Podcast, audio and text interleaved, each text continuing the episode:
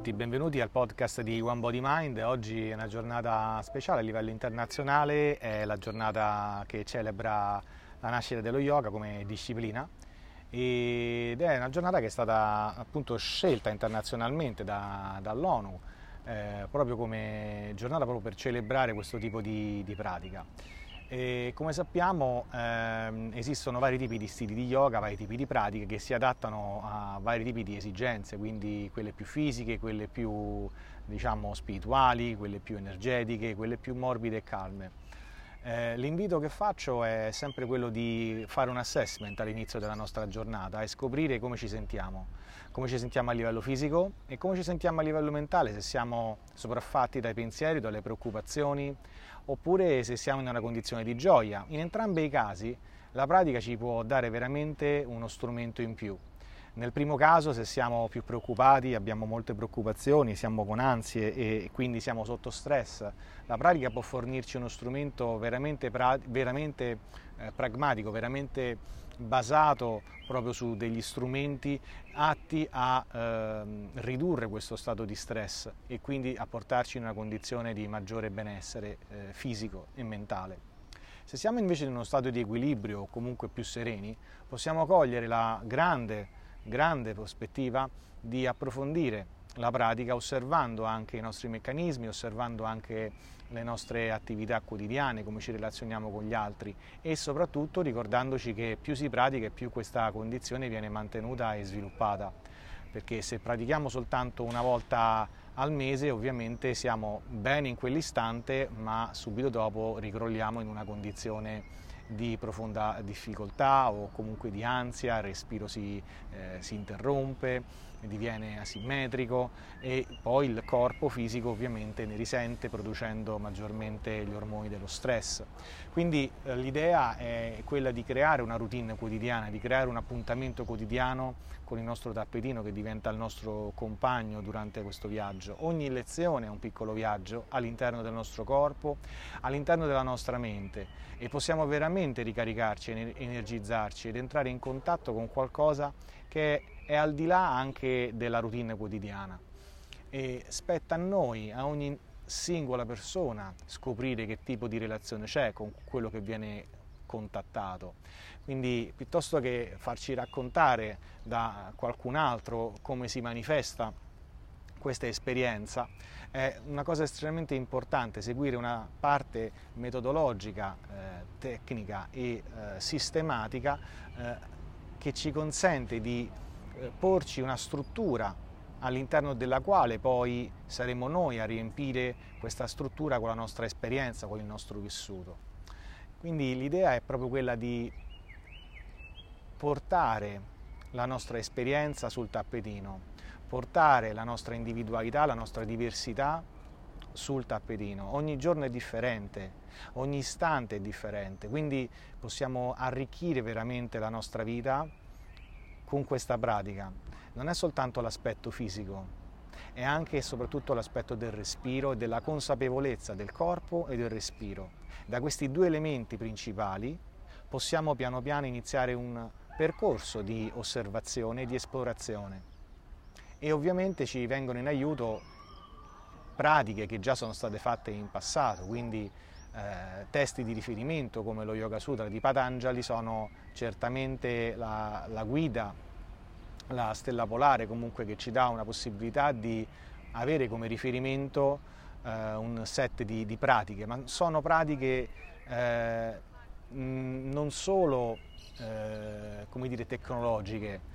eh, ma coinvolgono anche nostra, il nostro cuore, la nostra emozione, la nostra emotività, la nostra capacità di portarla nel quotidiano. Non si tratta solo di ripetere un esercizio a memoria o di ripetere una sequenza a memoria. Ripetere una sequenza a memoria non ha alcun senso se non quello di esercitare l'aspetto più cardiaco, quindi di stare bene fisicamente, che va bene, ma manca il contesto. È importante invece contestualizzare la pratica e ricordarci che quello che stiamo facendo siamo noi in quell'istante. Quindi muoverci rapidamente per poi rallentare e osservare, osservare come ci sentiamo all'inizio, come ci sentiamo durante, nelle pause delle nostre pratiche e come ci sentiamo alla fine della nostra pratica, ricordarci come ci sentiamo in ogni istante e come ci sentiamo alla fine, come camminiamo, come osserviamo il mondo e la nostra vita, proprio un attimo successivo alla nostra pratica. Questo è importante, sembra un aspetto banale, ma in realtà fa la differenza perché ci aiuta a rinforzare l'intenzione positiva che portiamo all'interno di ogni nostra lezione, di ogni nostra classe. In sanscrito si parla di sankalpa ed è l'aspetto più importante. Noi nel quotidiano andiamo sempre a memorizzare impressioni negative. L'abbiamo fatto nel passato, facciamo quotidianamente, andiamo in automatico sul negativo, perché la nostra natura umana è quella di andare sulla difensiva, andare sulla paura, sulla fuga, sulla preoccupazione. Quello che possiamo fare invece è allenarci, allenare la nostra mente a coltivare dei semi positivi e per coltivarli è necessaria la pratica. Abhyasa e Vairagya sono i due termini a cui fa riferimento Patanjali nello Yoga Sutra, quindi la costante pratica quotidiana e il lasciare andare. Lasciare andare vuol dire con fiducia, senza avere l'aspettativa che la pratica debba immediatamente portare dei risultati chissà quali poi, cercare invece di aprirsi istante dopo istante anche i piccoli centimetri guadagnati di spazio, che non sono soltanto uno spazio fisico, ma diventano uno spazio soprattutto mentale. E questo si riflette e si riverbera nel modo in cui ci relazioniamo con i nostri amici, con i nostri familiari, con i nostri amati. Questo è importante perché l'obiettivo principale è quello di stare bene assieme nella società, con gli altri e sentirci parte anche di un universo, connessi con l'universo. Questo ovviamente poi apre anche ad altre prospettive. Ciò che è importante però è fare il piccolo, grande primo passo e una volta fatto sforzarsi in maniera opportuna di mantenere la pratica viva, anche 15 minuti, 20 minuti al giorno, provare cioè a creare una routine quotidiana a casa che ci consenta veramente di tenere viva questa fiamma della pratica, questa forza che possiamo contattare quando facciamo alcuni tipi di pratiche, per esempio Bahastrika o Agnisara, sono tutte tecniche in quel caso che aiutano l'aspetto fisico ed energetico a riattivarsi, ma poi dobbiamo conoscere come poterle utilizzare. Per alcune persone potrebbero non essere approcciabili o comunque idonee queste pratiche, ce ne sono altre, abbiamo altri tipi di pratiche. Ogni momento della nostra giornata può adattarsi o meno a questo tipo di pratiche, l'importante è esplorarle con curiosità, imparare a gestirle e piano piano poterle utilizzare per entrare in una pratica che è fatta di consapevolezza e osservazione. Allora vi rinnovo ancora un grande augurio a tutti i praticanti di yoga, yogini, yogine che hanno praticato con me fino ad ora e, e che comunque si sono sempre impegnati.